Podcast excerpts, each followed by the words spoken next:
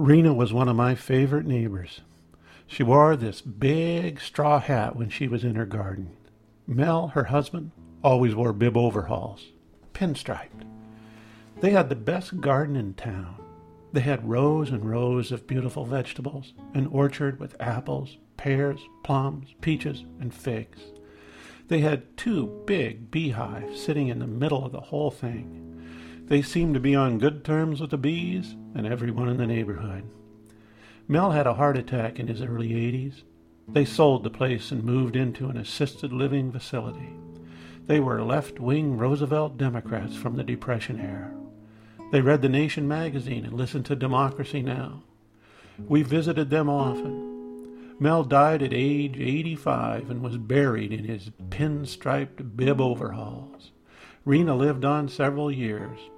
Last time we saw her, she said, What am I doing here? I'm not doing myself or anybody else any good. She toted oxygen around with her in a wheelchair. She still read The Nation and listened to Democracy Now! But she knew her life was no longer really worth living. She died at age 96. She just gave up. This is Retirement Talk. I'm Del Lowry. Maybe the existentialist had it wrong. The real life of the absurd would be if we were to live forever. The older I get, the more I think so. The owner of one of our favorite coffee shops is confident that he will live to a 120. He takes care of his health and he counts on modern medical advancements to deliver big time. He's pleased and proud of the idea. It sounds like a dreadful world to me.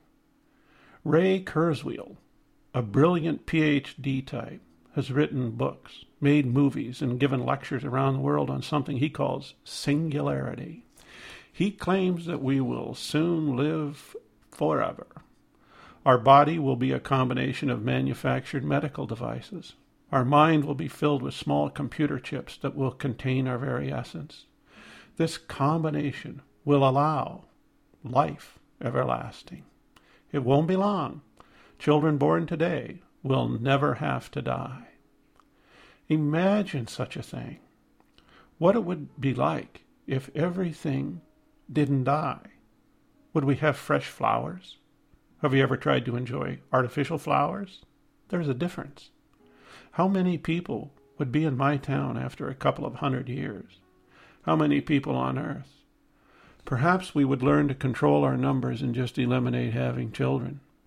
I guess it would only make sense that births would have to be very limited, or just eliminated altogether. What a bleak place. Who among us would not really give up our lives willingly if we knew our existence would prevent children from being born? I suppose some people would argue that they would quickly take up permanent residence if they could. I wouldn't like to live in their world. Try to imagine a world without children. It isn't a very pretty picture.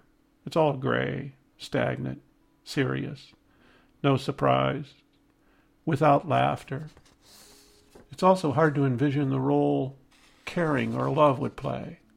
You could always treat someone badly and make up for it tomorrow or next year or next century. What would it be like to watch the tragedy of existence continue indefinitely? Earthquakes, tornadoes, wars, ignorance, and meanness, that kind of stuff. No one is talking about ending those things.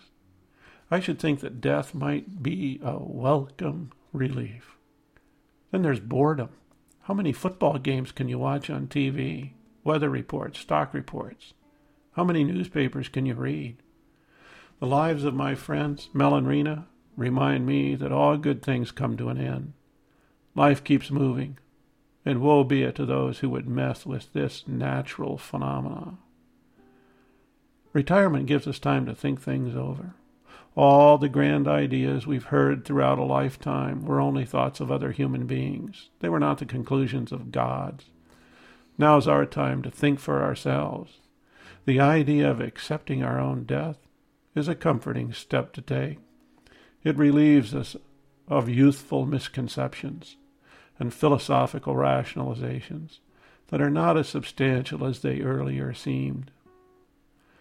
I'm reminded of lines from a poem by William Cullen Bryant. My high school English teacher, Mrs. Calkins, had us memorize over 50 years ago. Thanatopsis. So live that when thy summons comes to join the innumerable caravan which moves to that mysterious realm where each shall take his chamber in the silent halls of death, thou go not like the quarry slave at night, scourged by his dungeon, but sustained and soothed by an unfaltering trust. Approach thy grave like one who wraps the drapery of his couch about him and lies down to pleasant dreams. This is Retirement Talk. If you have questions or comments about the programs, you can contact Del at retirementtalk.org.